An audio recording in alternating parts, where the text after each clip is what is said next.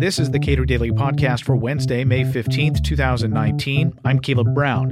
How do large platforms like Facebook both create a positive user experience by filtering out some content, while at the same time respecting the value of free and open communication? What sway do restrictive governments have over large internet platforms to play by those governments' rules and not the more open rules of, say, the United States? At the Cato Institute's City Seminar in San Francisco, John Samples sat down with Facebook's head of product policy and counterterrorism, Monika Bickert. This is a portion of their discussion. It is indeed a pleasure to have Monika Bickert here, the global head of policy for Facebook and really the head of content moderation, this new thing that is uh, so important is going to become more important. Uh, Monika is a celebrity, in fact. I define a celebrity as a person who has had a special article about them in Vanity Fair. And just a few months ago, so you online you can find for free just Monika Bickert in Vanity Fair, and you get an introduction that what Peter was talking about, just how difficult her life is. This, and Monika, I have to say, with two and a half billion uh, users, it's a miracle you came here today. I mean, to try to deal with all of that. 10% of the people, roughly speaking, are here in the United States. Right. So it's it's the one that's probably the one fact I always forget. But we are in the United States. Um, for us, it's familiar ground for Americans that freedom of speech is a primary value. We have a First Amendment that protects the freedom of speech from Congress and from any government official, high or low. Is that where does the First Amendment fit? Is that something that is enforced by face, Facebook and in your work? And how does it inform your work? First, let me start by uh, thanking Cato, thanking you, thanking Peter for the opportunity to be here. Yes, the job is always busy. Uh, I am so happy when I get the chance to engage with audiences who are interested in this topic because I think this is it's fundamental for me in understanding and hearing the views from people around the world about what we're getting right, what we're not getting right. Um, and I also think there are a lot of misconceptions about how we do what we do and why we do what we do. So thank you. This is a great opportunity for me. Uh, in terms of the First Amendment, look, I'm an American trained lawyer. The First Amendment is very important to me personally. When I'm in my role at Facebook, we are a business. We are trying to create a place where more than 2 billion people across the world will come and share their stories and connect with one another. That's how the business works. And in order to do that, we have to make sure that it is a safe place, and we also have to make sure that we are uh, minimizing the risk of our service being blocked, that we are complying with uh, laws and regulations where it's necessary and where it's appropriate. That doesn't mean that if a government asks us to remove speech, that we will do it. And we can talk about some of the nuances of, of where we draw those lines and how we do it. But we're not operating in a world where we've got 100% of our uh, users in the United States. In fact, like John says, about 87% of people using Facebook are outside the United States. So this is a, this is a population with uh, governments including India, Indonesia, Turkey, Russia, uh, Germany, that have a lot of opinions about how speech should look for the people in their country who are speaking online. And uh, those are perspectives we have to understand as we craft our rules. So our rules are fundamentally about creating a safe place and minimizing overall risk to the service. So let me. This is a libertarian-minded audience, as you might expect. Let me ask you a, a libertarian objection to some of the work I've done of some of my colleagues. If I go to Facebook for the first time, I you offer me basically. I know what you have a network. You have services that make that network work well. And to get on it, I have to agree to your community standards. And part of that also is you are the decider, you in particular, and, and Mark Zuckerberg are the decider about what can stay on the uh, network, what can stay on the platform. Uh, so it's a really libertarian thing. You, I consent to you and you consent to me. And why isn't that the end of the story? And in the end of the day, why are all these people going around saying Facebook should do this, Facebook should do that, Facebook should get rid of the left, Facebook should get rid of the right? It doesn't make any sense to a libertarian. It's, after all, the property of the shareholders of Facebook. One of the things that we keep in mind is we don't want this to be a place where uh, if anybody says this is offensive to me or I don't like this speech, that we just take it down. And that leads to a place where nobody wants to come because it's just not even interesting anymore. So it's about getting this balance right. And in order to, which is a very practical thing at the end of the day, it's about finding a line that actually makes sense for most people around the world, um, where it's a, a, place that is safe, but also a place where you can express your views, even if those views are uncomfortable for some people. And I know, John, you've written in the past about uh, the views of American young people today uh, about whether or not it's okay to share offensive speech in public. Mm-hmm.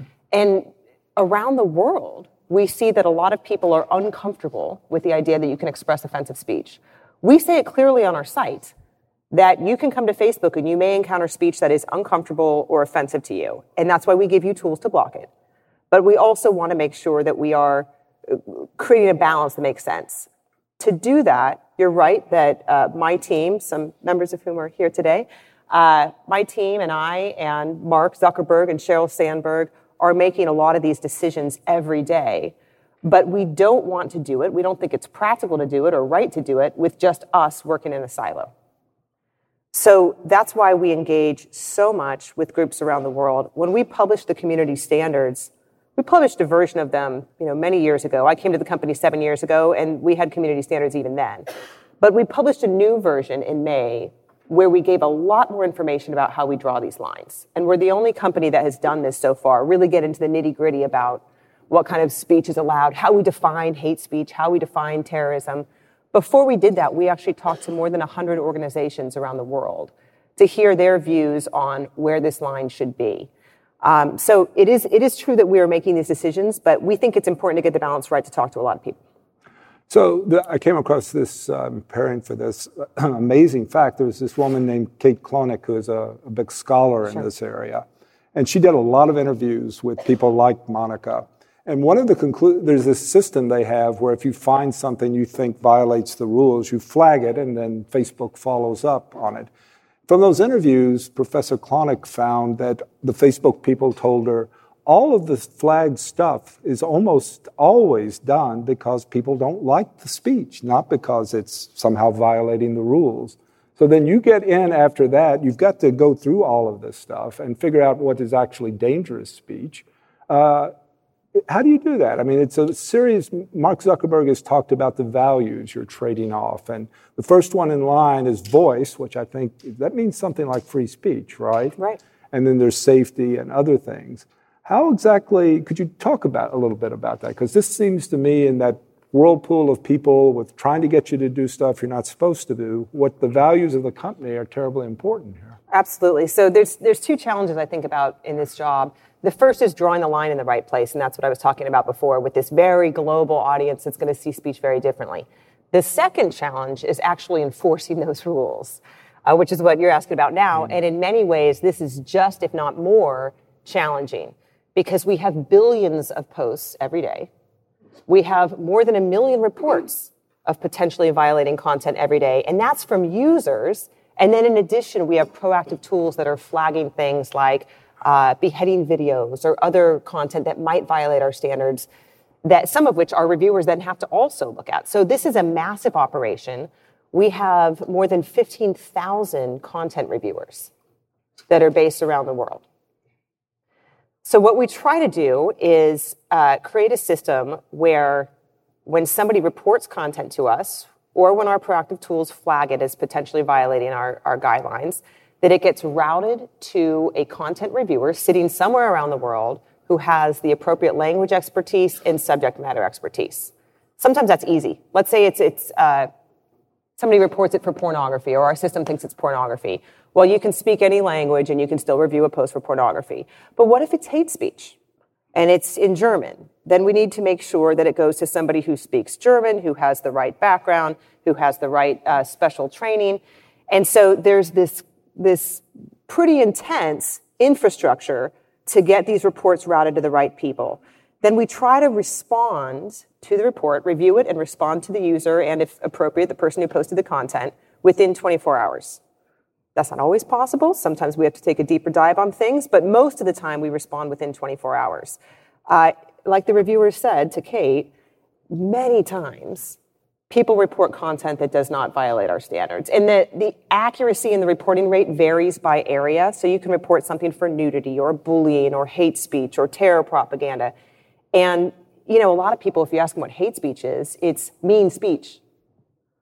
Well, that's not how we define it. We define hate speech as a direct attack against a person or a group of people based on a specific characteristic, and then we list those characteristics like race, religion, gender identity, and so forth. So if somebody just says something that's kind of mean about, uh, say, a political party, that is not hate speech under our standards, and yet people will report it.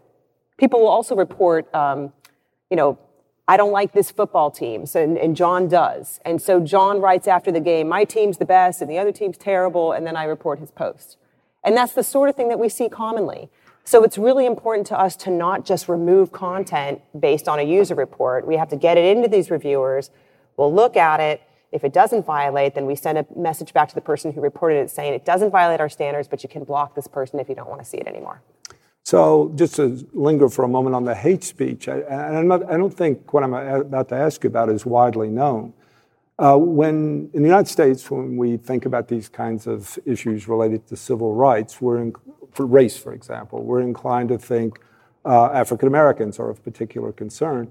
But in your standards, actually, as I understand it, and as you apply them, any sort of re, uh, re, you know, negative reference to race, whatever the racial group was, is going to get into trouble. It's not, uh, you're, you're really applying the standards across the board to all groups. That's right. Or, or any other, uh, there's a list of a bunch of groups.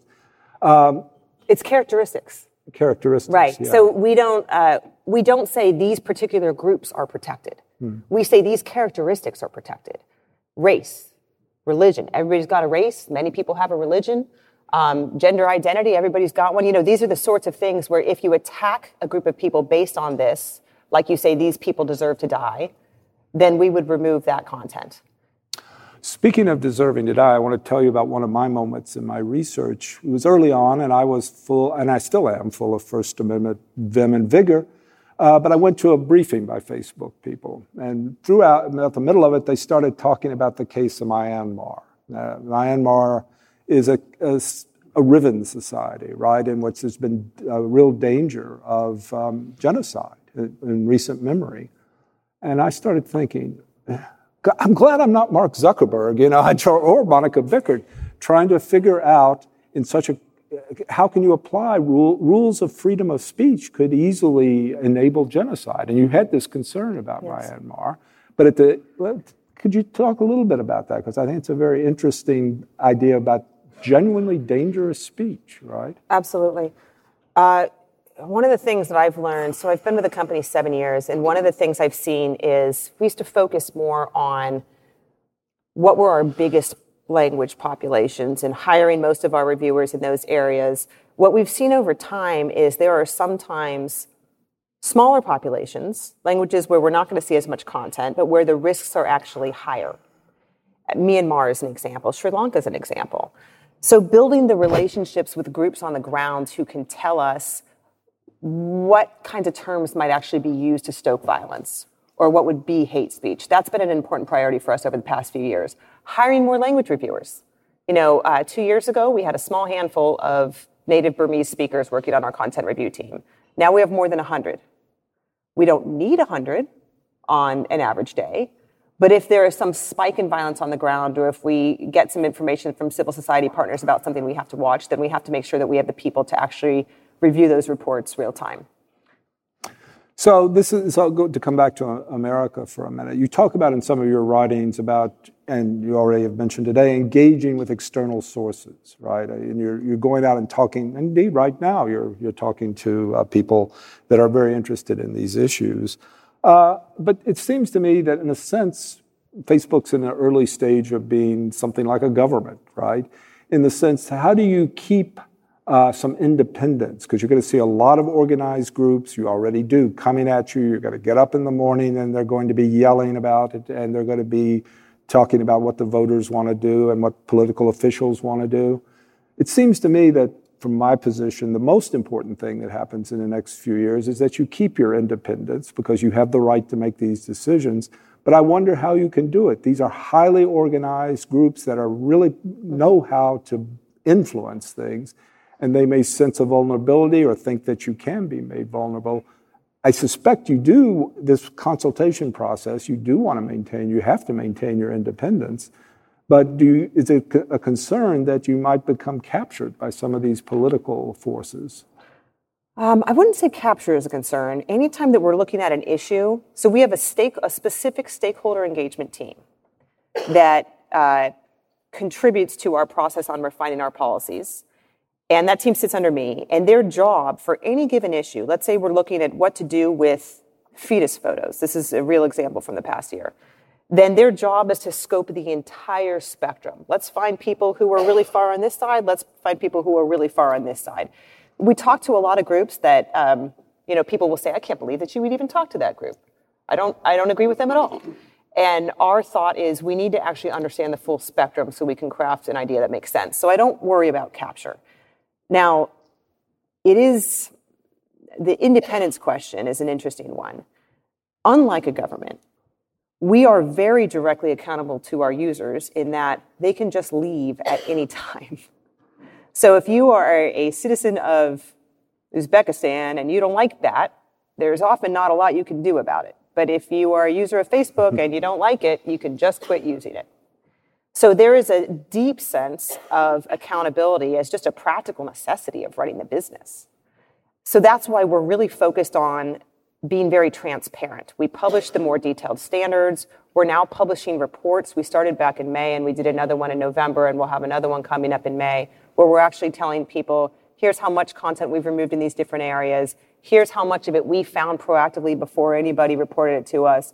And here's how prevalent that is. Here's you know how much of that content people are actually seeing on Facebook relative to other content.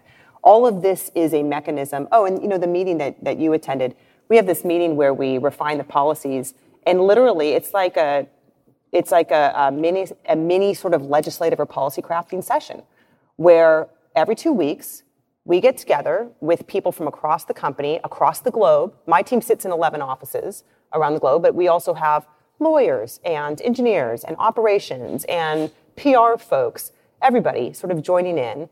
And the conversation is okay, we're looking at this potential refinement to the policy. Here's why. Here's some options. Here are the unintended consequences of each of these different options that we'll try to mitigate, but you can't do it perfectly. Here's what the 15 groups from around the world that we've talked to across the spectrum say we ought to do about it. Here's what the data shows from on and off Facebook. And then we arrive at a decision. So we're now publishing the minutes to those meetings. Um, all of this is a move to try to maintain some sort of independence in this policy crafting process by saying, look, we are doing our best to be inclusive and try and get this right. By the way, Monika, Cato's working on making it as easy to exit countries as exit Facebook. The, uh, that's the uh, white whale of libertarian. It's a long-term project. We'll get there, though. You thought I had the hardest job. The, but, you know, the, let's start down that road just a little bit because that is the libertarian. You either consent to it. If you don't want to consent to it, well, you don't have to. And so just don't go there or leave, right? But there's a, as you know, there's a loud, if not, uh, there's loud people and a lot of arguments that really a lot of people say, no, you can't. They've got a monopoly. You can't it's essential to life now. It's the public forum, and that uh, you, to be off of Facebook is to not to have no uh, influence or be denied. There's various versions of this. Uh, I'm wondering how you respond to that. And of course, this, this, these kinds of arguments lead where my concerns lie, which is they lead quickly to, well, Facebook has control, you can't really exit, individual choice doesn't work. So government has to get involved. Congress should get involved. These forums should be, or platforms should be made into public utilities. You've heard all these arguments, I'm yeah. sure. The core of it, I think, is if you had the exit argument and those kinds of complaints. How do you respond to those? It's not, it's not in fact the case that people only have a couple options. They have many options. And in fact, the average American has many social media apps. I think uh, I was preparing for testimony at one point and was, was poring over the different stats. And I think it's that the average American has eight different social media apps um, on his or her device and computer. So really, people do have a lot of choice. And I can also tell you when you're uh, at a company you don't ever feel like this is a, you know, oh, people will stay on our service no matter what we do. Right. There is a definite feeling of this being a very competitive business environment and us needing to make sure that we are providing the service that people want. Uh, yeah, I remember that uh, Mark Zuckerberg in his testimony said that he didn't feel like he was in a, a, monopoly situation. And I think probably people tend to discount that, but it seemed like a, a very uh, straightforward discussion. Now, you, another thing people talk, talk about is global standards, and you do. There's a real strong insistence that there, I believe, from I've detected at Facebook, that we have one set of community standards. Is that really possible? Uh, and conversely, is it really possible to have standards differing by by uh, countries? So uh, we have kind of a hybrid model. We ideally we would have one global set of standards because we want everybody in this global community to be able to communicate in a borderless way. I've lived overseas. I've got friends from all over the world. It'd be great if we can all have the same conversation on Facebook. Uh, so our community standards are global in application. Now, in reality, we also have governments with much more restrictive laws on speech. And if they reach out and say, you may not consider this hate speech, but we do here in Germany uh, or India, then we expect you to remove it. And so we have the community standards that are global, and that's where we will remove content globally. Somebody posts uh, an ISIS beheading video, we would remove that globally. Then we have this secondary process for dealing with requests for removal based on the country's specific laws. And an example would be flag burning in India. And if we get that, or Holocaust denial in Germany. And if we get that kind of request, we look to see is this from the right legal authority? Is it citing a, a valid law? Does that law actually cover the content in question? We talked to outside counsel about that. And then sometimes we will end up removing the content in that country only. And then we publish a report every six months where we will say, here are the countries that asked us to remove speech under their local laws, and here's where we've done that. We don't always do it. You know, we may get a request to remove uh, anti-government speech in some country, and we may respond to that government by saying, consistent with our human rights obligations, we don't we don't think this is something we can do. Um, and then they may, there may be consequences for us or there may not be. One of the great things about being uh, the head of Facebook as opposed to the head of the president of the United States is you have an idea, it, it tends to get followed up on. About two, two and a half years ago, or maybe more, Mark Zuckerberg said, you know, maybe there ought to be a Supreme Court of content moderation. And then at the end of last year, there was more concrete plans about an, a board that was independent of Facebook. There's a lot of emphasis on that. And now, as I understand it, by the end of this year, you're going to have something up and running. Could you tell us something about that and uh, give our audience some sense of the progress on that and maybe some of the difficulties and challenges? Sure. So it's been an interesting project so far. Uh, so here's the idea the idea is that uh, this board would not be crafting policies. What they would do is when there is a specific piece of content where we've made a decision and we have now we have an appeals process. So let's say that you've posted something and and uh, you know we removed it. Um, then you have the right to appeal it, and then we have somebody else look at that within Facebook, and we have a conversation. But let's say that we say, yeah, we still think it should come down under our standards.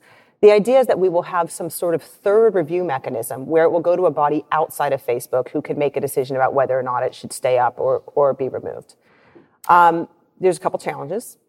Okay, one challenge is making sure that you have judges, as it were, who reflect the norms of this global community. And that's pretty hard to do. Um, the second thing is trying to find the appropriate way of selecting which cases, if you want to call them that, that this, this body should hear. Should this be something where it's, uh, you know, first in, first out? I told you before, we, we have more than a million reports every day of potentially violating content. So we're making a lot of decisions every day. Realistically, this outside body is only ever going to hear a very small percentage of those cases. So how do we decide which ones? It's something that we think you know, it's a, it's, I think, an important notion to have the idea of sort of independent review, but it is something that, from a practical standpoint, is going to take some time to get right. So, what we're doing in the meantime is talking to stakeholders all over the world. We had a workshop in Singapore, and we did one in Africa, we did one in Europe, we've had conversations in the US where we're trying to hear from people what their expectations would be for how to make this work. And our hope is that we will have something up and running by the end of this year. That may mean in the in the board's initial um, iteration that Facebook uh, that will be very narrow in what kinds of cases are actually going to the board until we actually know that we can uh, process the review. But the one thing we're very committed to is transparency in the process. So transparency in the decisions, the cases will all be uh, something that will be available to everybody.